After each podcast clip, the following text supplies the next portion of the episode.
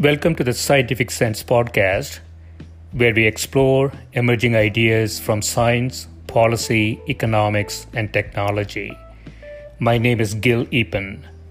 We talk with world's leading academics and experts about their recent research or general areas of topical interest. Scientific Sense is an unstructured conversation with no agenda or preparation. We cover a wide variety of domains where new discoveries are made and new technologies are developed on a daily basis. We are most interested in how new ideas affect society and help educate the world how to pursue a rewarding and enjoyable life rooted in science, logic, and information. We seek knowledge without boundaries or constraints and provide unedited content of conversations with researchers and leaders who love what they do. A companion blog to this podcast can be found at scientificsense.com, and this podcast is available on over a dozen platforms and directly at scientificsense.net. If you have suggestions for topics, guests, and other ideas, please send them to info at scientificsense.com and I can be reached at gil at eapen.info.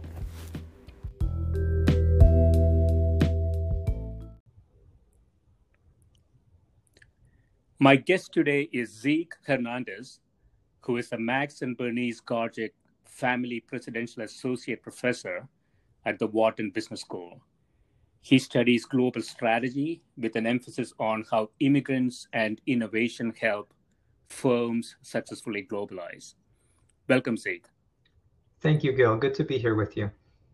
A research area of focus for you is the effect of immigrants on location decisions made by firms, uh, independents, and multinationals, and capital providers uh, like uh, VCs and PE firms.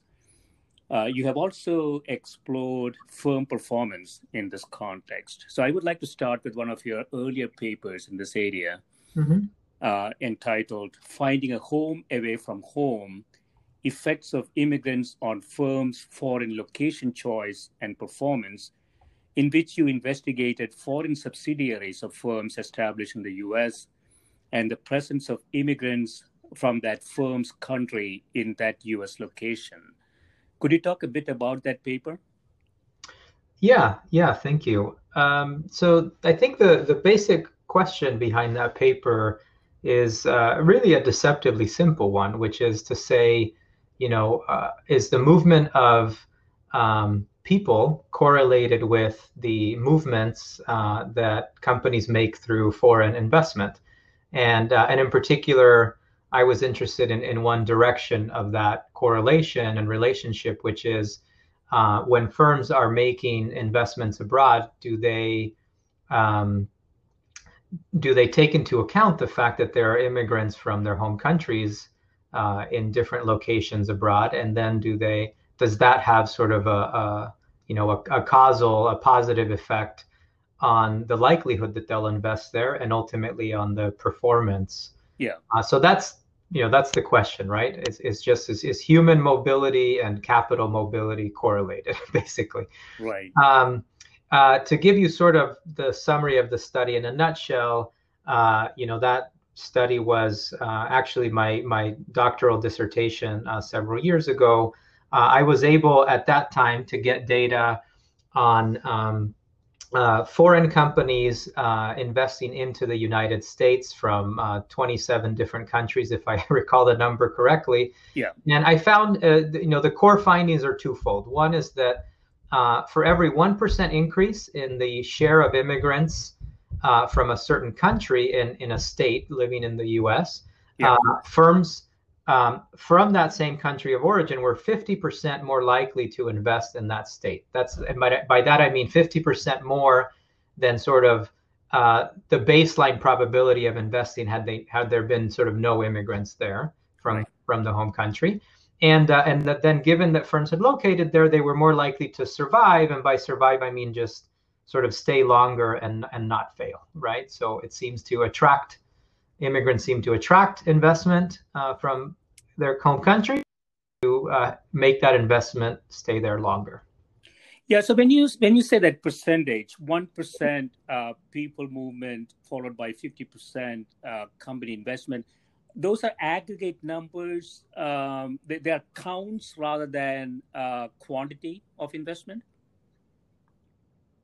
Yeah, so that's an excellent question, right? To understand what I actually found. So I, I mean, so so let's take an example. Let's say that um, um, you know, in in the state of Pennsylvania, where where I where I live right now, uh, there were uh, no uh, Koreans, and then all of a sudden, the Koreans are zero percent of the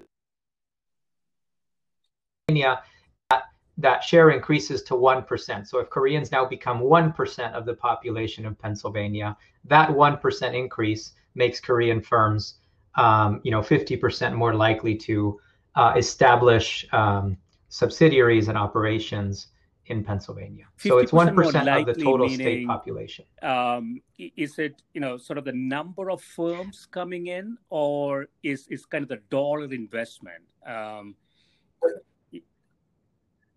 Yeah. Yes. Another good question. Thank you. So it's okay. the probability that they'll choose Pennsylvania compared to to compare see, to every okay. other so state. They make the, the decision States. to enter, but this is um, really a location choice question. So they they make a decision to enter, and then they say, you know, which of the fifty states should I locate? Uh, and and they tend to locate in a state with a higher percentage of immigrants from that country. Okay. Perfect. Yeah, very well summarized. And I also should clarify the the baseline probability of investing in any state right. at any given point in time is low, right? Uh, it's maybe you know, in, in the particular sample I had, it was about two or three percent. So when I say a fifty percent increase, is that that goes from say three percent to four and a half percent that seems small, but it's actually quite a big increase given sort of all the uncertainty that there is right. about making a foreign and then you go into with, right? you know some of the hypotheses around the reasons why this is happening right so what what, what are the reasons uh, you found in in that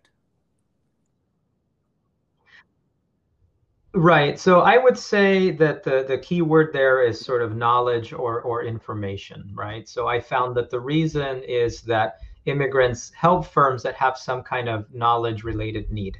So there were three specific hypotheses that I explored in that study. The first one was that um, foreign firms that had, say, no prior experience in the United States, so they don't have a lot of information and experience about what it's like to do business here, about the risks, et cetera.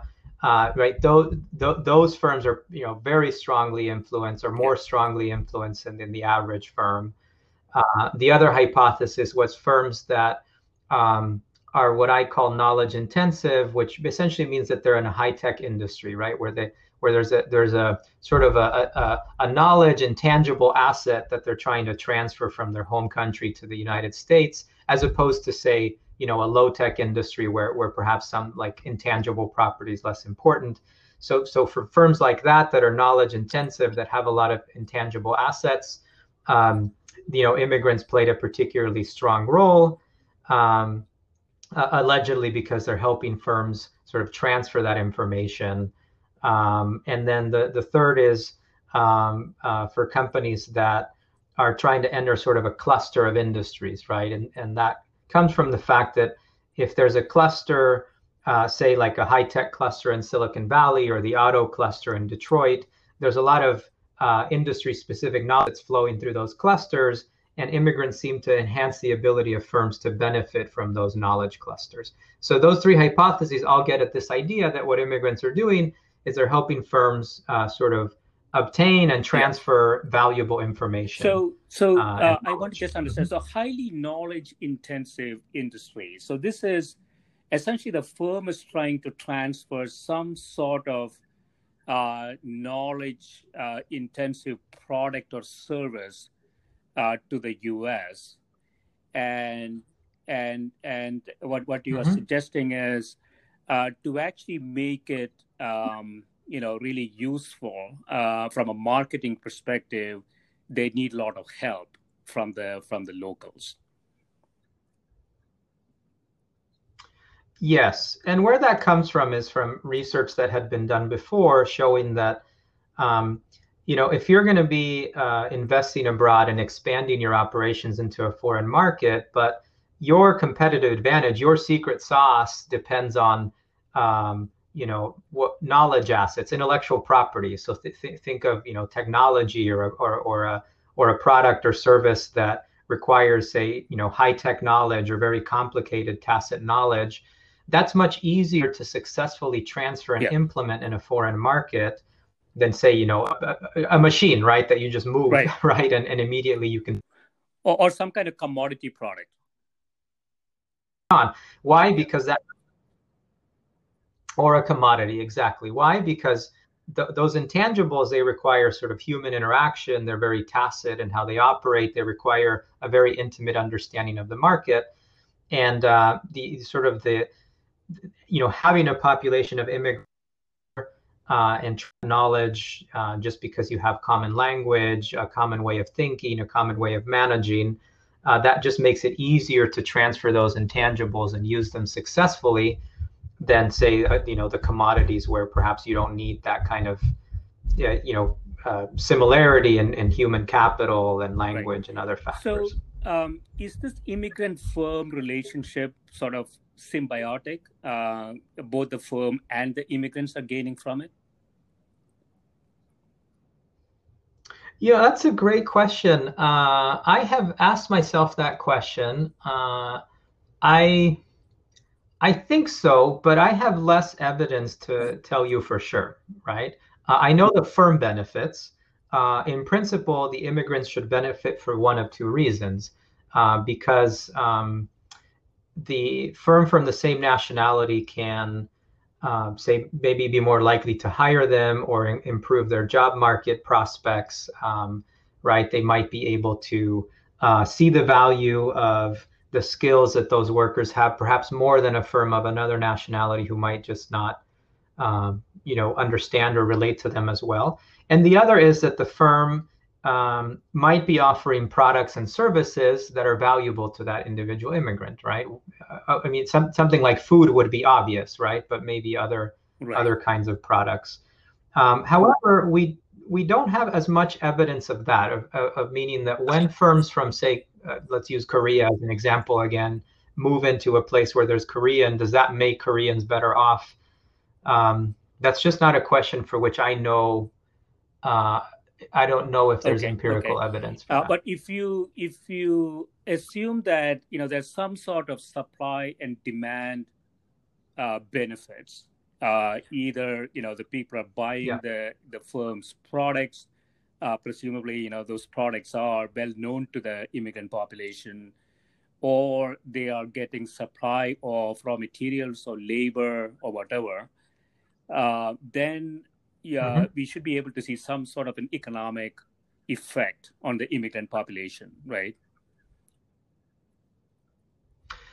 Yes, and that effect could show up in many ways, right? I mean, one is just sort of the the improved, I guess, what utility or happiness of having a product that they yeah. that they didn't have access to, right, before.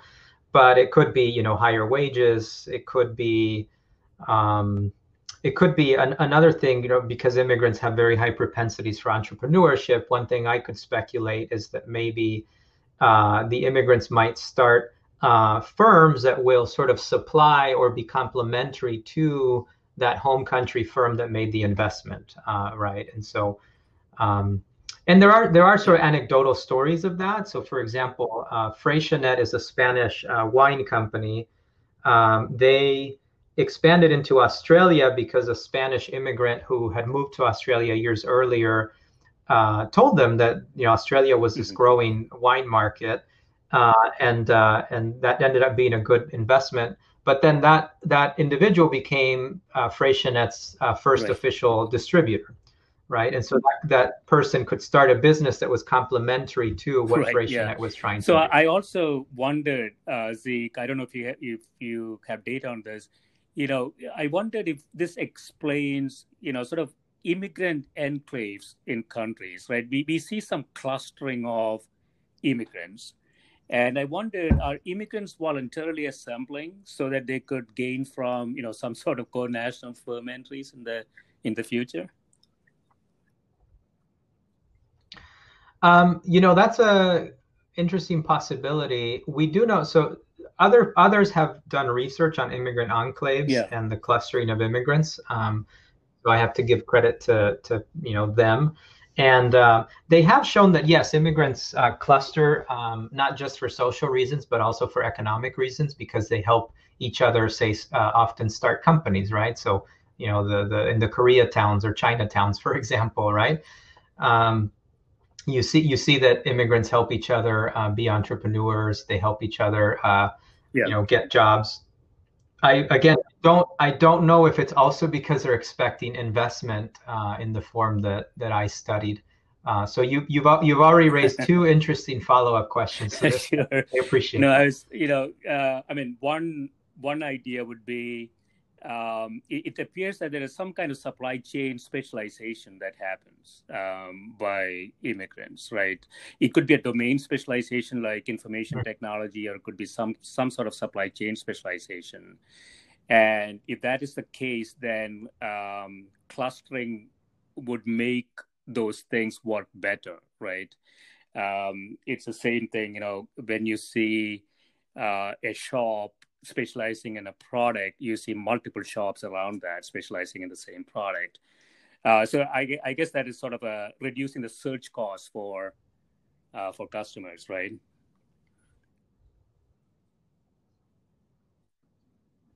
Yeah. Yes. And uh, so Bill Kerr, uh, who's an economist at Harvard, uh, has a, a research paper. I don't know if it's published yet, where he he shows some of this. So he explores how uh, there's certain like specialization by nationality. So, for example, if uh, you're a nail salon owner, you're something like uh, like like there's this huge yeah. disproportionate probability that you're um, you're Vietnamese, right? Um, or or if you actually are a motel owner, it's there's a huge probability that you're um, uh, that you're from the Punjab region of India, right, with the last name of Patel. and, uh, and uh, and and and that's right. And part of the cluster, part of the benefit is the clustering because uh, these these uh, enclaves and the people that live within them sort of teach each other the craft and the skill, um, right? And they support each other if they need resources or if the business is facing a downturn.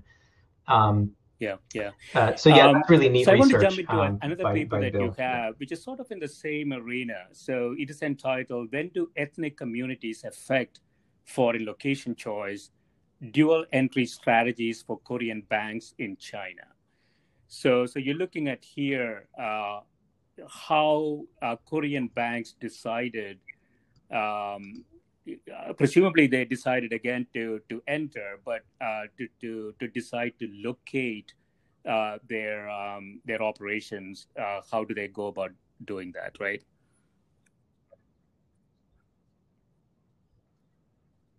Yeah, so in some ways, the study yeah. is uh, similar in structure to the one that we've just been talking about.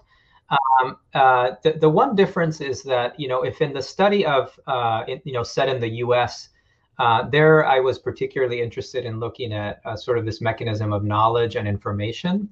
Um, in this study, we speculated that there's a further reason that immigrants yeah. attract firms from their countries, and that is basically trust uh, right? That that these ethnic communities function mm. as uh, essentially like these trust producing machines, right? So so um, you know if um, if I need to do a business transaction uh, with somebody else, uh, I will trust them more if there's um, some kind of ethnic com- commonality that I have with them. If we're if we're part of this tight community where yeah, yeah, um, you yeah. know, and I don't just know you, but I know your parents and your cousin, right?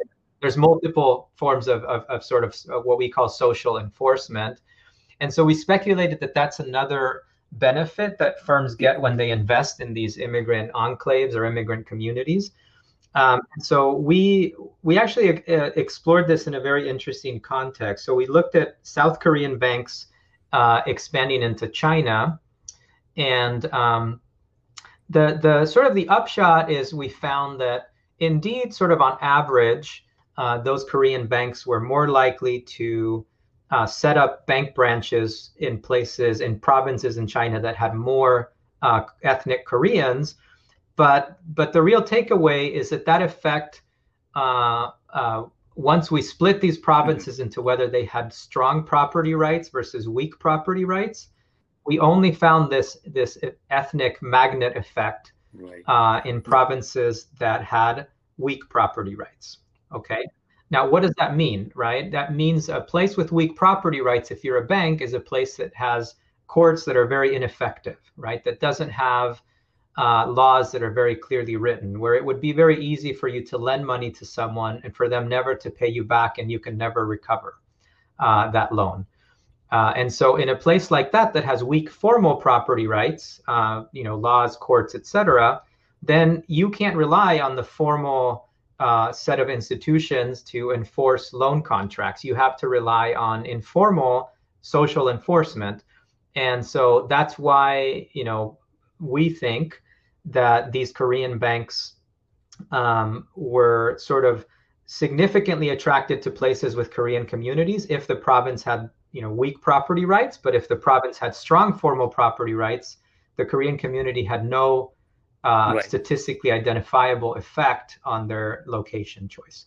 And so that allowed us to sort of isolate this mechanism yeah, so, of, of, sort of these um, communities yeah, playing so, so that trust firm's choice, but but communities seeing that is there any evidence that ethnic communities are gravitating toward locations with weak and unstable institutions?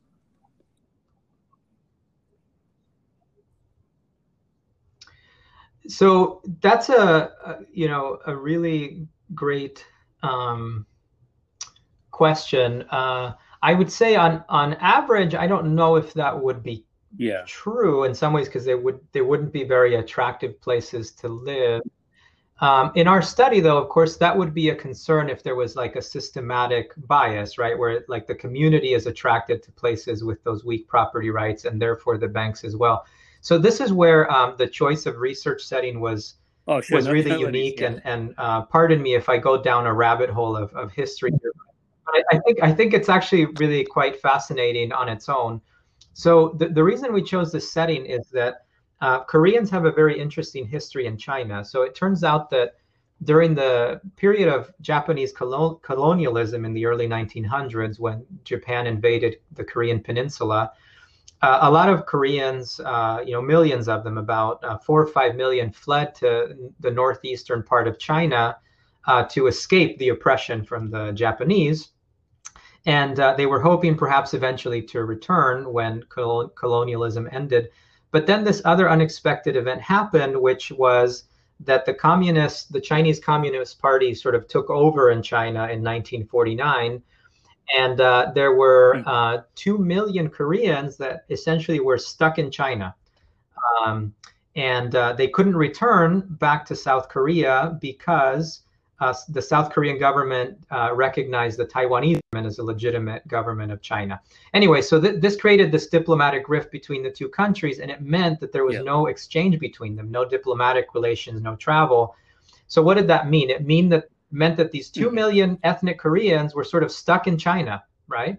And they became one of the officially recognized minorities, and sort of over time, uh, kind of spread throughout different parts of China but for reasons that had nothing to do with the entry of Korean banks many years later. And so the, the, the research design in this study is that um, we start our study in 1992.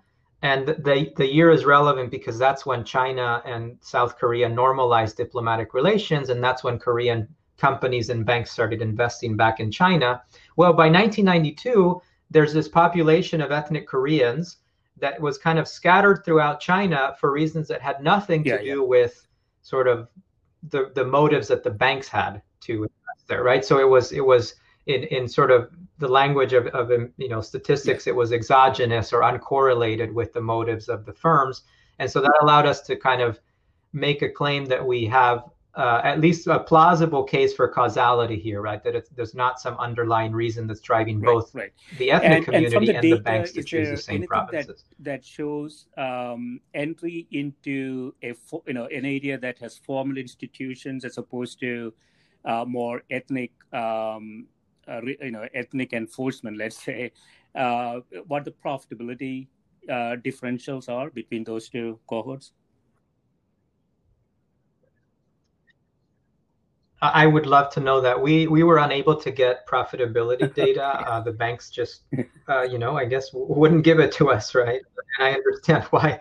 But um, so no, we, we we don't know if this there's a performance differential. There very well could be, right? So the only thing we can get at here is the sort of the factor motivating the location choice, but not whether this was good for performance. But you know, some of the other studies that that I um, right, right. shared with you, yeah, I want to jump into uh, another one of your yeah. kind of more recent papers, Zeke. So this is um, yeah, it, it's uh, entitled "Immigrant Entrepreneurs as Pathways to Foreign Venture Capital Investment." So this is sort of going in the other direction, where uh, VCs in the U.S. invest in um, in immigrant entrepreneurs uh, and then over time uh, they start to invest in that entrepreneur's home country. Is that what you're finding?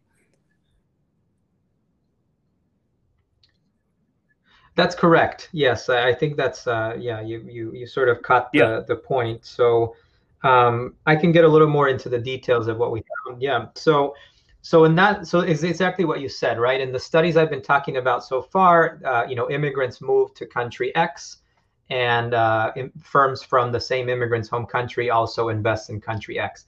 Here we're looking at, at a different phenomenon, which uh, is that um, is the following. So, um, you know, venture capital firms in the U.S., of course, have been very uh, successful on average, and they've invested in a lot of startups. Uh, you know, lately in high tech startups, and um, uh, for a variety of, of, of reasons.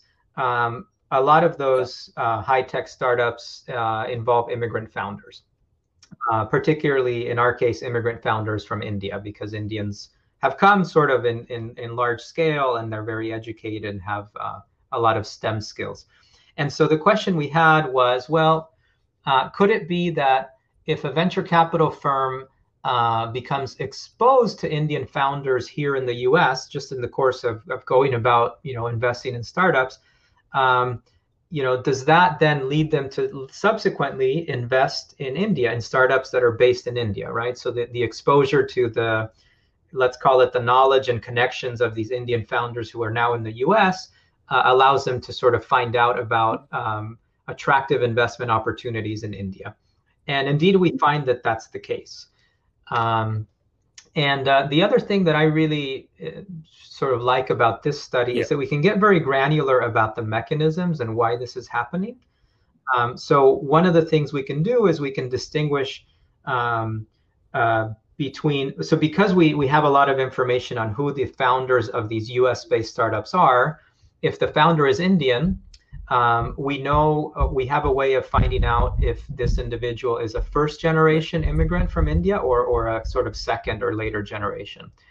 And so you would you would imagine that a first generation Indian has direct experience, direct information and connections about India, uh, whereas a say a, a, second or later generation uh, ethnic Indian doesn't have that uh, direct knowledge and connections.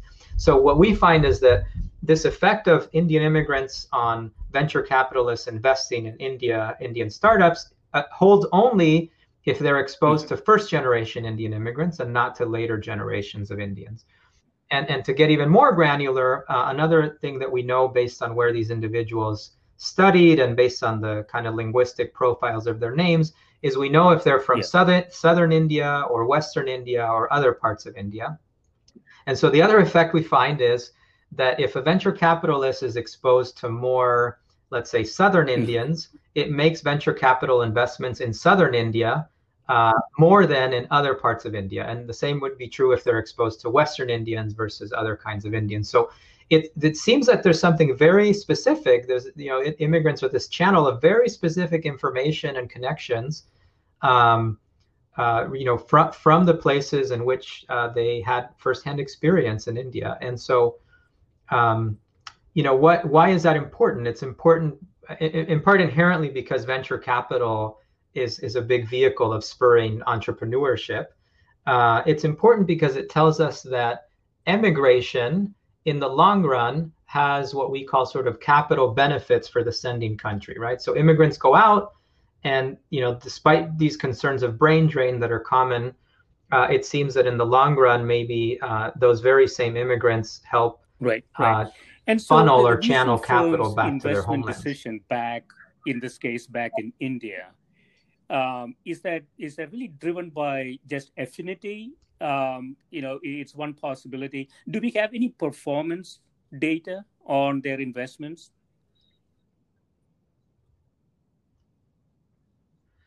We do. So in the version of the paper that I sent you, um, it, it's a little bit of an older version. Uh, we're revising it at the request of a journal. And uh, one of the things that we added in the revision was performance data. Um, the best measure of performance we could get was uh, whether the startup had a, a successful exit, yeah. meaning did it did it IPO, was it acquired um, or by another company or another investor, which are all sort of considered successful exits in the VC world.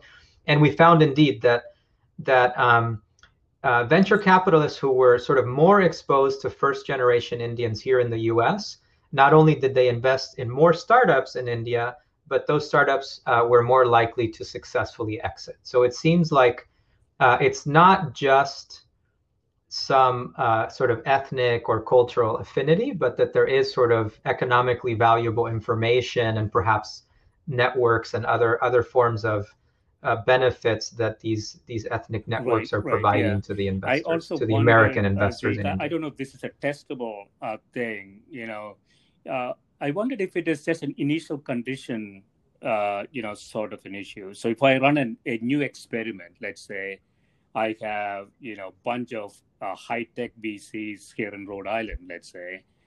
And I started off with a high VC concentration in high tech in mm-hmm. Rhode Island and I'm just making this up. We have a higher concentration of Colombians in Rhode Island. Uh, will I will I not see uh, more VC investments in Colombia over time? Yeah, that's what our paper would imply. Uh, you know, so now there is a possibility, right? As always with research, there are caveats that there's something unique about India or Indians. Um, I think that um, you know I, I can't rule that out completely, so I don't I don't want to say, but yes, our paper would imply that if you're exposed to Colombians, you invest more in Colombia, um, and if you're exposed, say, more to Chinese founders in the U.S., you invest more in China. There is one thing we did in the paper that helped us yeah. back into that a little bit, although we didn't quite solve the issue, so to speak, is that we um, we did know even though we we had mainly data on Indian founders, we did have data on the investments that VCs made in other countries. So, for example, we knew the investments they made in China, Israel, Canada, the UK, uh, which are yeah. other big um, foreign destinations for U.S. venture capital. And uh, and we found that Indian founders had no effect on their the VC's investments in those other countries, right? So so it's not so again, it's not like this this reflects some underlying preference for sort of foreign investors and foreign uh, sorry foreign founders and foreign startups. Uh, it, you know, it once again shows that sort of the what whatever mechanism is happening, which we're calling knowledge and connections, is again very specific to the country and even the sub-region of where these individuals come from. Um, but again, that doesn't solve or, or, or completely sort That's of what the data address data exactly says. what you asked. It's just a way to might be that uh, and this might be unique to high tech. Yeah. Um, let's say you know you start investing in Silicon Valley in in high tech, and many of those firms may have relationships, outsourcing relationships, software development, things like that. And so I think you looked at Bangalore and Mumbai specifically. Let's say you know you're a VC in Silicon Valley, you start investing in um, in, firms uh, founded by Indian entrepreneurs and some of the activities are done back in Bangalore. And, and so they have you know sort of a continuous exposure you know uh, to that area and and that might be uh, what is driving you know further investments into new companies in the region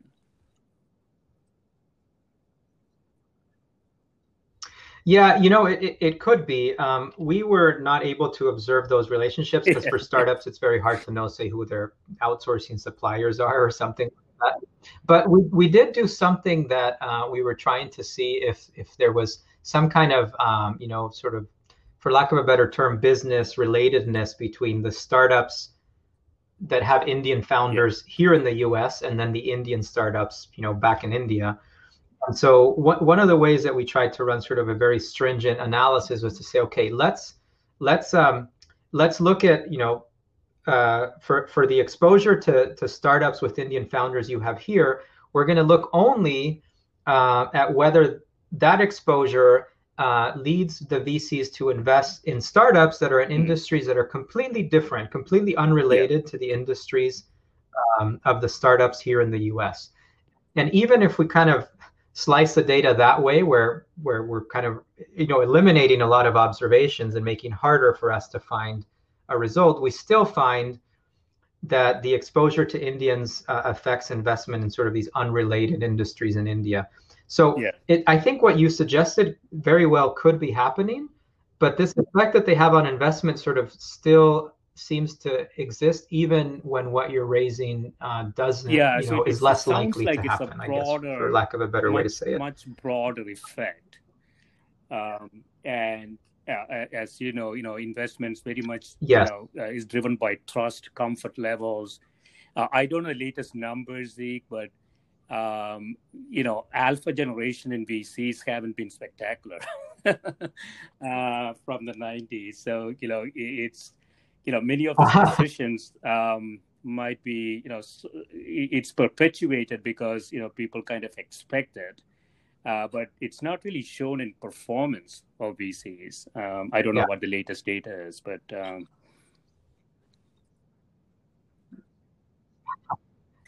And so, yeah, good, so good, good point. That that's one. a very also, good point. Yes. You also look at um, um, another paper, you know, immigrants and foreign firm performance. So there's some very interesting findings here. You sort of divide uh, multinationals and independents, and you find interesting interesting observations in those two buckets, right?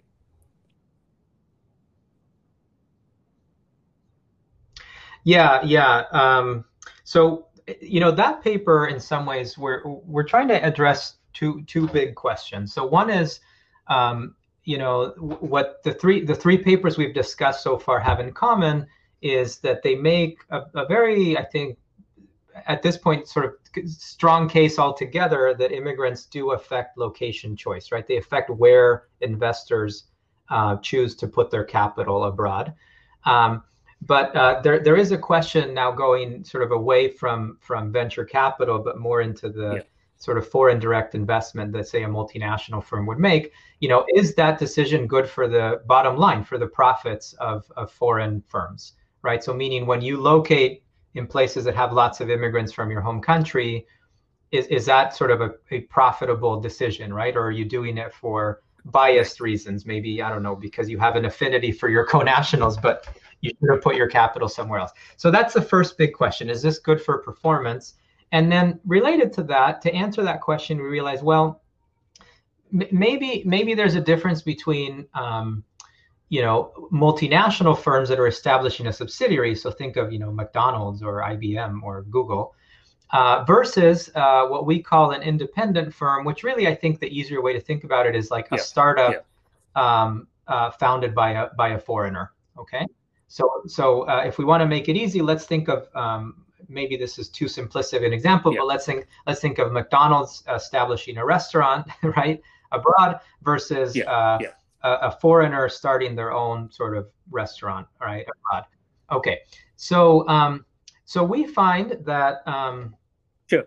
Uh, actually, let me tell you about the empirical context uh, because then we might get to that. So, so in this case, we looked at this in the setting of Russia. Um, and um, I'll, explain later why Russia, because it seems like a strange choice. But we look at foreign firms in Russia.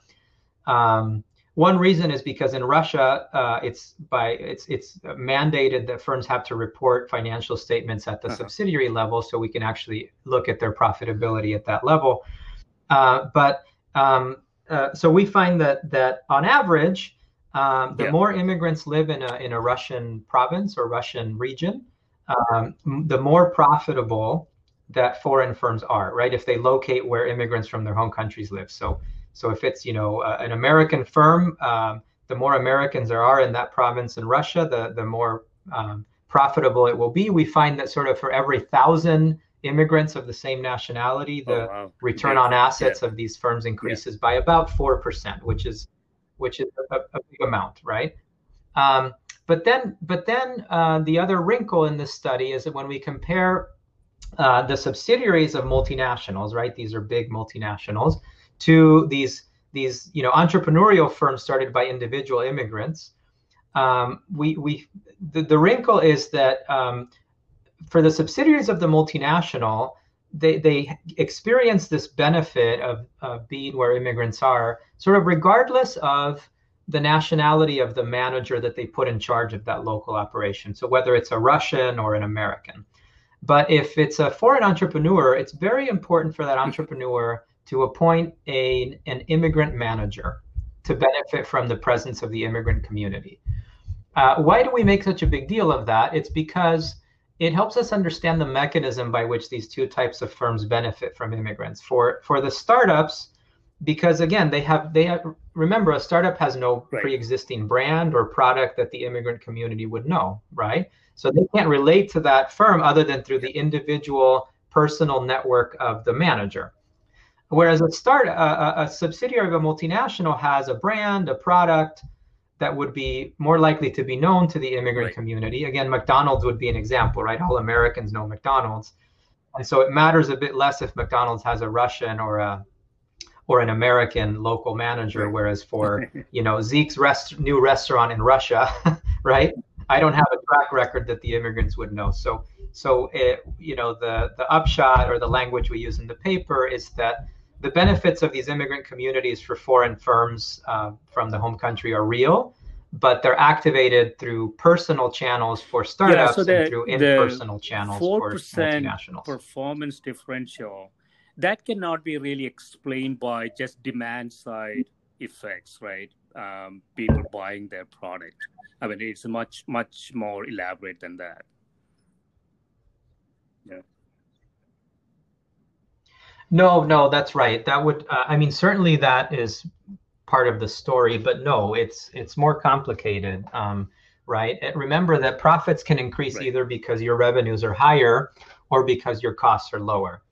Um, so we have some uh, findings where we find that what immigrants are doing is both. They're helping these firms increase their revenues, uh, and that's going to come either because the immigrants are consumers or just because the immigrants sort of uh, make yeah. sort of native consumers aware of the product or service um, firm is offering. Uh, but it also helps firms lower costs. Um, why would that be? Uh, one, it could be uh, my co-author on this paper is her name is Elena Kulchina. She's at um, North Carolina State. She has a separate paper uh, showing that for startups in particular, one one reason they benefit from immigrants is that they're able to hire them and sort of use them more cost effectively. Uh, so right, some some some right, kind of ethnic right. matching between sort yeah, of managers so, and uh, workers. In conclusion, Zeke, I want to ask you. Mm-hmm. Um, yeah, this won't follow from the papers, but in this unusual policy regime that we are in, that appears to um, appears to try to shut down immigration altogether. uh, do you do you think uh, immigration is a good thing?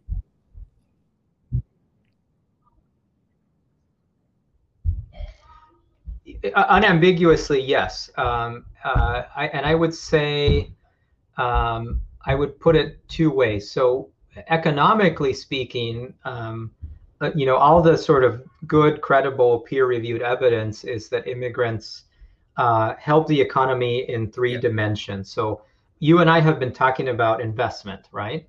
Uh, capital is one of the basic inputs into economic growth, right? The greater the stock of capital in, a, in an economy, the more it grows. Uh, so the, this research that, that you and I have been discussing today, uh, along with other research, not by me, yeah. shows that immigrants increase capital in the economy. Uh, other research we haven't discussed today shows that immigrants also enhance innovation. So they bring new ideas, new technologies, new products and then it also increases the not just the amount of labor so of course you know more immigrants is more potential workers but also the variety and diversity of labor and and uh, research tells us that that immigrant workers are complements to american or native workers Uh, so I'm using America as an example, but it, it could be anywhere, right? To, to the workers that are native, meaning that they have different skills, they bring different talents that then help make other local workers more productive. So, so whether it's because of increasing amount and diversity of labor, uh, the amount of capital and the amount of, of new ideas and innovation, unambiguously, the evidence tells us that immigrants are good for the economy.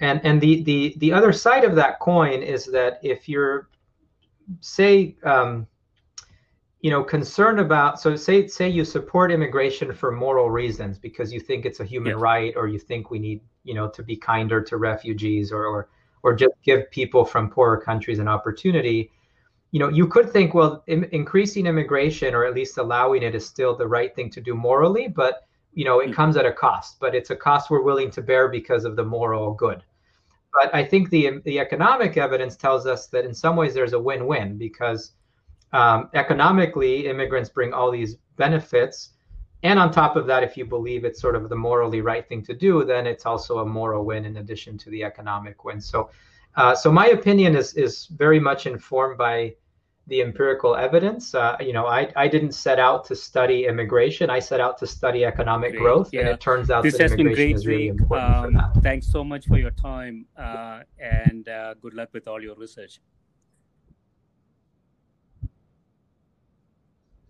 Thank you, Gil, and I, I appreciate how uh, deeply so you read the Bye. papers and, and your interest in what I'm doing. It's very kind.